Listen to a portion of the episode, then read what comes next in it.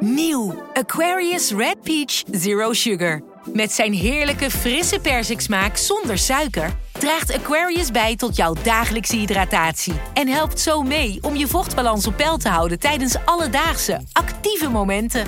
Thuis, op het werk of onderweg. Ook verkrijgbaar in smaken lemon en orange. Probeer hem nu. Een maatschappij waarin iedereen meedoet. Een gezonde, groene en rechtvaardige wereld. Daar willen jij en heel veel andere mensen best iets aan bijdragen. In het klein en in het groot. Dicht bij huis en ver weg. Zo hebben we vorig jaar 349 miljoen euro bij elkaar gebracht. Miljoenen waarmee onze goede doelenpartners de wereld elke dag een beetje beter kunnen maken. Nationale Postcode Loterij. Samen voor een betere wereld.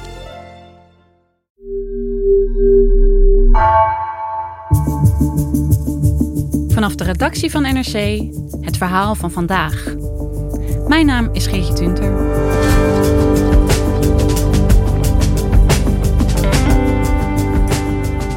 Vandaag begint het proces tegen Alexei Navalny, de Russische oppositieleider die het gezicht is geworden van de weerstand tegen Poetin. Met zijn slimme gebruik van sociale media bracht hij tienduizenden mensen in heel Rusland op de been. Maar kan hij zijn momentum nog vasthouden nu hij de gevangenis dreigt in te gaan?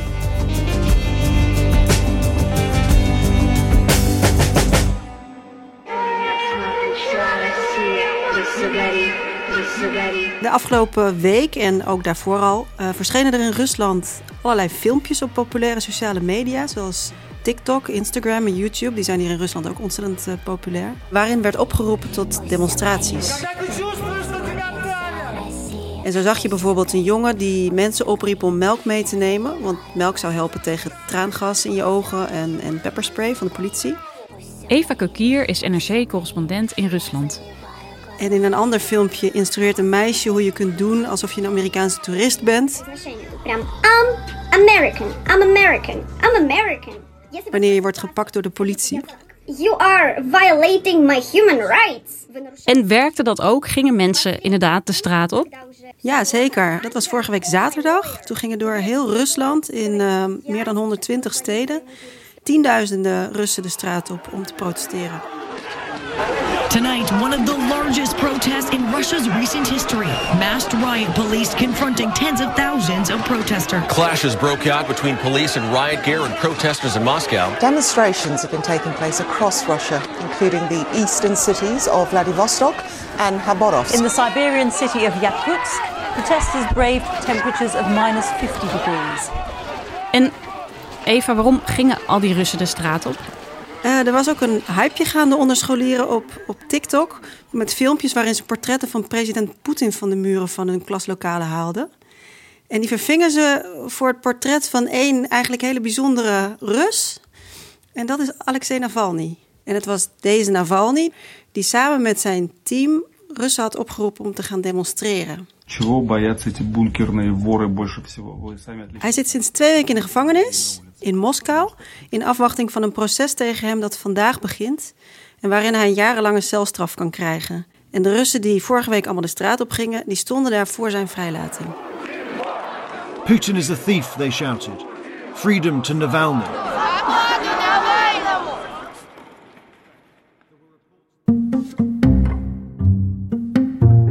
Waarom krijgt hij nou juist zoveel mensen op de been? Alexei Navalny is eigenlijk de meest prominente oppositiefiguur van Rusland van dit moment. Hij is een heel charismatische en extreem slimme en heel energieke politicus en activist. Een hele lange blonde veertiger die onderzoek doet naar corruptie en misdaden in de entourage van president Poetin. En die opmars van Navalny begon al, al wel 15 jaar geleden, zo rond 2006. Want toen begon hij als blogger, uh, dus eigenlijk gewoon als een soort online journalist, filmpjes op te nemen waarin hij ageert tegen de regering van Poetin en opriep tot politieke verandering in het land. Maar pas uh, rond 2011 en 2012 werd hij echt bekend. Want toen had Poetin eigenlijk via een reeks handige politieke moves en fraude bij parlements- en presidentsverkiezingen, uh, had hij zichzelf opnieuw tot president laten kiezen terwijl het eigenlijk helemaal niet mocht. En dat leidde tot hele grote aanhoudende protesten, vooral in Moskou. En een van de leiders van die protesten was Navalny. Since we do not recognize the election, we will not recognize the election results. En de afgelopen jaren is hij bezig geweest om eigenlijk in heel Rusland een hele brede beweging op te zetten. Die als doel heeft om Poetins politieke monopolie te breken. Rusland moet democratiseren, er moet ruimte komen voor oppositie in de politiek. En hoe doet hij dat? Hoe brengt hij zijn boodschap over? Ja, dat is heel interessant. Hij is eigenlijk vooral bekend geworden, ook in het buitenland, om zijn hele spectaculaire en geruchtmakende onthullingen. Die gaan over grootschalige corruptie en vriendjespolitiek en allerlei ja, misdaden binnen het regime van president Poetin. En die filmpjes die hebben enorm bereik, vooral omdat ze heel erg goed in elkaar zitten. Het zijn vaak verhalen met ingewikkelde financieringsconstructies van oligarchen met duistere bedrijven en dubieuze geldstromen die zaken doen met Poetin. En dat soort toch best wel ingewikkelde uh, onthullingen, die worden dan afgewisseld in die filmpjes met heel indrukwekkend bewijsmateriaal, bijvoorbeeld afkomstig van drones of telefoontaps of geheime documenten. Maar die filmpjes die zijn ook altijd heel erg lollig. En dat komt door allerlei knip- en plakwerk en animaties en pakkende muziekjes. En er zitten ook allerlei absurdistische details in, die, die vooral de decadentie vaak van de elites laat zien. Bijvoorbeeld een paar jaar geleden, dat was een filmpje, dat heeft echt ontzettend veel, uh, heel veel Russen hebben ernaar gekeken. Ну что, признавайтесь, хотите взглянуть на дачу Медведева? Чувствую, что хотите. En dat ging over uh, Dmitri Medvedev. En dat is eigenlijk Poetins recht, rechterhand geweest de afgelopen jaren. Die was ook een tijd uh, president namens Poetin. Uh, en heel lang premier. En dat ging over een landgoed van Medvedev, waar hij dan met een drone overheen vliegt, uh, Navalny dan. Waarin je ook allerlei luxe huizen ziet, en zwembaden en, en nou ja, weet ik veel wat. Но он забыл, а мы не забыли. En daarin zoomt hij dan in op een eendekooi in, het, in de vijver voor dat paleis. En in protesten die uh, afgelopen jaren in vooral Moskou zich afspeelden, zag je dan ook dat mensen met, met eentjes de straat op gaan. En dat is gewoon heel grappig. En dat is echt zo'n detail waar hij dan mensen mee weet mee te krijgen in zijn verhaal. Ja, je kunt je zo voorstellen dat het Russische regime daar niet erg op zit te wachten. Hoe reageren zij op hem? Ja, nee. En het is dan ook geen wonder dat ze al jaren bezig zijn uh, Navalny achter slot en grendel te krijgen. En eigenlijk gaat het al jaren ook ongeveer volgens min of meer hetzelfde stramien. Navalny wordt opgepakt, gaat voor een tijdje de cel in of hij krijgt huisarrest. Dan komt hij weer vrij, dan kan hij weer een tijdje campagne voeren of filmpjes maken en dan wordt hij weer opgepakt. Maar hij kreeg ook te maken met fysiek geweld, aanvallen van Poetin-aanhangers. En serieuzer zijn ook de strafzaken die het regime de afgelopen jaren tegen hem heeft opgetuigd. Het zijn over het algemeen zijn het gewoon heel doorzichtig, weinig overtuigende strafzaken. Die ook volgens zijn advocaten, hij heeft een heel team van advocaten om zich heen, echt gefabriceerd zijn. En dat gaat dan vaak over fraude, over smaad of zwendel. En ja, die zijn uiteindelijk bedoeld om hem achter de tralies te krijgen. Maar tot nog toe was ja, Navalny toch een soort stuiterbal. Hij, hij komt telkens weer terug. Maar afgelopen augustus was het echt kantje boord. Hij was op een politieke campagne van de Siberische stad Tomsk. In het vliegtuig terug naar Moskou werd hij plotseling heel erg ziek. En hij lag echt uh, te kermen op het toilet. Er zijn ook beelden van. En hij bleek vergiftigd. En alleen dankzij het snelle handelen van de piloot, die maakte een noodlanding in de stad Omsk. En het tegengif dat hij daar kreeg in het plaatselijke ziekenhuis. En een met internationale druk afgedwongen vertrek naar Duitsland voor een spoedbehandeling. Eigenlijk, dat was de enige reden waarom hij dit heeft overleefd. En in het ziekenhuis van Berlijn, waar hij naartoe gevlogen werd, bleek Navalny vergiftigd met het dodelijke zenuwgas Novichok. En dat bleek hem, um, zoals hij zelf later ontdekte, toegediend te zijn door de geheime dienst de FSB, die het gif in zijn onderbroek hadden gestopt. Wat natuurlijk echt ook weer een absurde wending is in dit al vrij absurde verhaal. Het was Navalny zelf die dat heeft uitgezocht. Dat deed hij samen met onderzoekscollectief Bellingcat. Dat is een internationaal collectief van journalisten en onderzoekers. En met hun samen heeft hij de agenten weten op te sporen van de geheime dienst de FSB... die hem hadden gevolgd in Siberië. En hij besloot ze gewoon op te bellen. Constantin, Daar heeft hij dus ook een filmpje van gemaakt op zijn Navalny. Hij besloot ze op te bellen en zich voor te doen als een meerdere in rang. Dus een, een soort FSB, uh, hoge pief binnen het Kremlin. Здрасте, меня зовут Устинов Максим Сергеевич. Die, die belde een van die FSB-agenten die betrokken was bij die vergiftiging. En die zei van, goh, ik ben bezig met een rapport te schrijven voor onze hoge baas. Uh, руководство в очередной раз новые... Vertel me nou nog eens hoe die aanslag, uh, hoe, hoe jullie dat nou gedaan hebben en waarom dat mislukt is. Хорошо, uh, скажите, пожалуйста, вот uh, непосредственно механика, как uh, было использовано вещество? En die totaal niets vermoedende FSB'er, die gaat dan vertellen hoe dat allemaal in zijn werk ging. En hij vertelt alles. Want ja, dat vertelt die FSB'er dan ook. Hij had gewoon moeten sterven. En de bedoeling was dat dat in het vliegtuig zou gebeuren. Maar juist doordat de piloot zo snel handelde, is die aanslag mislukt. Wat er vervolgens gebeurde is dat Navalny een aantal maanden in Duitsland is gebleven om te revalideren. Maar um, ja, na die vijf maanden revalidatie in Duitsland kondigde hij twee weken geleden ongeveer ineens aan op Instagram dat hij terug zou komen naar Rusland. En daar heeft hij enorm veel verbazing natuurlijk mee gewekt, omdat iedereen dacht: mijn god, wat doet hij nou? Hij gaat terug naar het hol van de leeuw. Maar hij deed het toch. En uh, op Instagram had hij een filmpje gezet waarin hij tegen iedereen zei: Ik kom terug, kom mij verwelkomen. En dat was natuurlijk een oproep voor al die aanhangers van hem om hem te komen opwachten op de luchthaven van Moskou. Ik was daarbij, op Vnukovo was dat, is een luchthaven hier in de stad. En um, daar waren inderdaad duizenden mensen en heel veel politie en arrestatiebussen en oproerpolitie en honden. Dat was echt een één grote chaos. En uiteindelijk hebben de autoriteiten iets, ja, iets heel raars gedaan eigenlijk. Ze hebben die vlucht waarin Navalny zat, hebben ze omgeleid naar een ander vliegveld in Moskou. Dus naar een andere plek waar helemaal niemand was. En, en daar is hij meteen in de boeien geslagen. En sindsdien zit hij vast in een van de beruchte gevangenissen van Moskou. Maar dat, dat kon hij toch ook wel verwachten, denk ik. Waarom ging hij dan toch terug? Ja, ten eerste, Navalny is ontzettend uh, koppig. hij is ontzettend moedig. Hij is helemaal nergens bang voor. En hij roept de Russen ook altijd op om niet bang te zijn. Maar tegelijkertijd, en dat zeggen ook heel veel politieke analisten hier, hij had ook geen keus. Want als hij in Duitsland was gebleven, ja, dan was hij politiek totaal uitgespeeld geweest. De autoriteiten die konden hem makkelijk daar wegzetten als een buitenlandse spion. En je moet in Rusland echt aanwezig zijn op het politieke toneel, voor zover dat bestaat, om mee te kunnen spelen. Dus als hij zijn missie wil voorbrengen, en daar is hij dus heel erg koppig en volhardend in, moet hij wel in Rusland aanwezig zijn.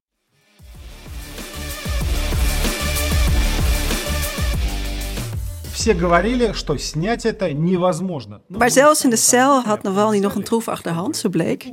Twee dagen na zijn uh, detentie of veroordeling tot 30 dagen voorarrest publiceerde zijn team, hij heeft een heel team om zich heen, een hele spectaculaire twee uur durende documentaire over een geheim paleis aan de Zwarte Zee. Dat via allerlei fraudeleuze constructies zou toebehoren aan president Poetin.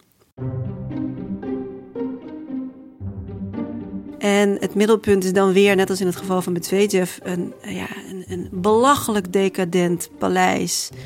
Met gouden kranen en nachtclubs, een filmzaal en een gigantisch theehuis, uh, helikopterplatforms, een wijngaard, geheime tunnels naar de zee. En die documentaire werd een hit en, en die is nu al 100 miljoen keer bekeken. En hij laat bijvoorbeeld dan een Italiaanse wc-borstel zien van 700 euro die in dat paleis uh, staat op de wc. En ook dat wordt dan meteen weer opgepikt door het publiek. En je zag dat tijdens de demonstraties van vorige week er allerlei mensen de straat op gingen met wc-borstels, goud geschilderd of gewone wc-borstels. Maar net als met die badeentjes is dat dan ook weer zo'n ja, zo'n detail wat mensen er dan uitpakken en wat ook weer ja, het regime belachelijk maakt. En dat effect dat Navalny heeft op mensen, de manier waarop hij mensen op de been krijgt, hij is nergens bang voor. Is dat ook een van de redenen dat het Kremlin juist bang voor hem is? Ja, absoluut. Het Kremlin is vooral bang voor wat Navalny teweeg zou kunnen brengen. En dat is sociale onrust in het land. En dat is iets waar het Kremlin, uh, Poetin en uh, iedereen om hem heen al jaren heel erg bang voor is. Dat hè, de groeiende en de onder de oppervlakte borrelende sociale onrust die ook in Rusland bestaat, omslaat in een soort ja, geweldige, gewelddadige straatrevolutie. En dat hebben we natuurlijk gezien in in Wit-Rusland de afgelopen maanden, waar mensen al, al nou ja, sinds de zomer de straat op gaan om te protesteren tegen dictator Lukashenko.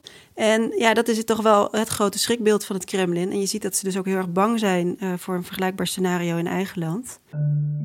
Er is allerlei onvrede in Rusland. Het, het gaat niet zo goed met Rusland economisch, uh, maar op heel veel vlakken. En het zijn vooral jongeren die daar last van hebben of die hè, in een soort uitzichtloze situatie zichzelf terugvinden. Veel meer dan tien jaar geleden, toen het toch allemaal bergopwaarts leek te gaan en het goed ging met de economie. En die, die hoop is een beetje omgeslagen de afgelopen jaren in teleurstelling en een soort collectieve uitzichtloosheid. Ja, Navalny is een soort. Is voor deze mensen die toch wel graag verandering willen, maar niet zo goed weten hoe ze dat dan voor elkaar moeten boksen. Is Navalny een soort wegwijzer, een, een trigger. En, en hij weet mensen te bereiken en hij weet hun onvrede om te zetten in een soort actie. Hij is charismatisch, hij heeft, heeft echt een soort X-factor. En, en dat is waar het Kremlin zo bang voor is. En dan moeten we wel even, denk ik, een belangrijke kanttekening maken. Kijk, er wonen 140 miljoen Russen in Rusland. Dat is heel veel. Uh, het is natuurlijk het grootste land op aarde. En gingen anderhalve week geleden, in de ruimste schattingen, gingen er nog geen half miljoen mensen de straat op. Dus dat is, dat is natuurlijk maar een fractie. Maar toch was er wel iets bijzonders aan de hand met die demonstraties. Ten eerste uh, blijkt uit sociologisch onderzoek dat 44% van de demonstranten daar voor het eerst stond vorige week. En dat is ook een belangrijk iets om te noemen. Dat veel mensen gaan niet zozeer voor Navalny de straat op, omdat ze hem geweldig politicus vinden of omdat ze in hem toekomstig staatshoofd zien. Maar ze gaan vooral tegen Poetin en tegen de corruptie en tegen die, ja, die, die uitzichtloosheid de straat op. Vandaag begint dus het proces tegen Navalny. Wat staat hem precies te wachten? Hoe dat proces gaat verlopen, hoe lang dat gaat duren, hoe dat er precies uitkomt te zien, is onduidelijk. Maar de aanklacht die in ieder geval in dit proces, want er zijn meerdere zaken tegen hem, uh, is geformuleerd. Ja, dat staat bekend als de, de zaak Yves Rocher. Ja, dat is een strafzaak uit 2013 wegens diefstal van een grote som geld van cosmetica bedrijf Yves Rocher. Uh, waar Navalny en zijn broer Aliek beschuldigd werden van, van die diefstal van dat geld. Ik geloof dat het een half miljoen euro was of zo. Zijn broer Aliek werd inderdaad veroordeeld, tot 3,5 jaar in de strafkamp gezeten. Maar Alexei Navalny die kreeg een voorwaardelijke straf van 3,5 jaar. En natuurlijk ontkent hij. En het Europees Mensenrechtenhof heeft die zaak ook bestudeerd. En heeft ook geconcludeerd dat het echt helemaal nergens uh, op rust. En dat het uh, volstrekt gefabriceerd is. Maar de autoriteiten die zeggen nu dat Navalny, omdat hij in Duitsland zat, waar hij natuurlijk revalideerde, zijn meldplicht uh, heeft verzaakt. Want hij had een meldplicht naar aanleiding van die voorwaardelijke gevangenisstraf. En nu eist justitie dat ze die voorwaardelijke celstraf willen omzetten in een werkelijke celstraf. Dus daar draait deze zaak nu om dat hij 3,5 jaar cel kan krijgen. Als Navalny definitief de cel in moet, hè, kan hij dan nog zijn X-factor inzetten op, op TikTok of op andere sociale media? Had natuurlijk al die Poetin-troef uit zijn achterzak gehaald. Ja, dat is de grote vraag. We weten ook niet als hij wordt veroordeeld of hij dan toch op de een of andere manier zijn telefoon mag blijven gebruiken. Want het is toch wel zo'n grote wapen, sociale media.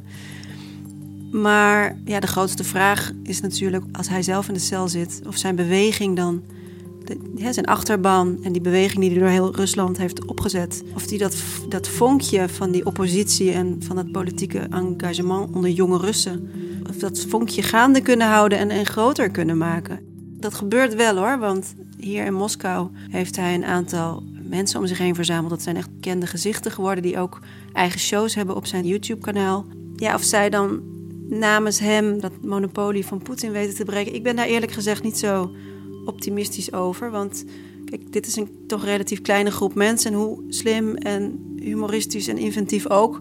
Ze nemen het op tegen een echt een ongelooflijk sterk regime. Wat heeft laten zien de afgelopen jaren dat ze helemaal nergens voor terugdeinzen. En er zijn al heel wat sterke oppositiemensen in de, in de radertjes van het systeem vermalen. En de vraag is dus of dit met Navalny ook gaat gebeuren.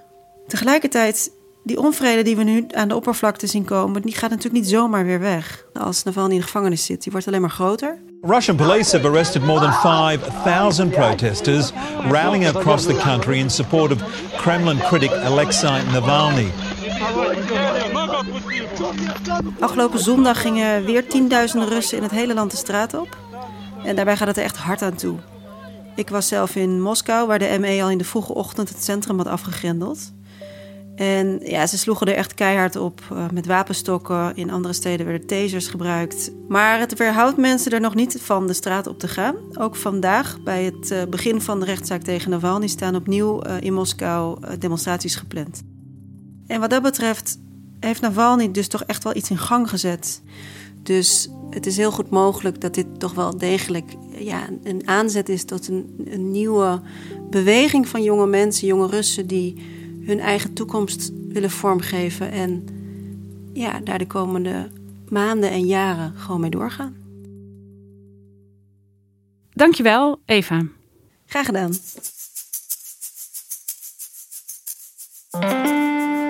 Je luisterde naar vandaag, een podcast van NRC. Eén verhaal, elke dag. Deze aflevering werd gemaakt door Ido Havinga en Jeroen Jaspers. Chef van de audioredactie is Anne Moraal. De muziek die je hoort is van Rufus van Baardwijk.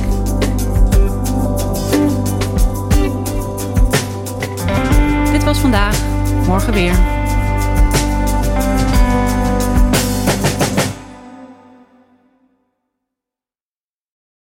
De financiële markten zijn veranderd, maar de toekomst, die staat vast. We zijn in transitie naar een klimaatneutrale economie. Dit biedt een van de grootste investeringskansen van onze generatie. Een kans voor u om mee te groeien met de pioniers van morgen. Meer weten? Ga naar carbonequity.com. Carbon Equity. Do good by investing better.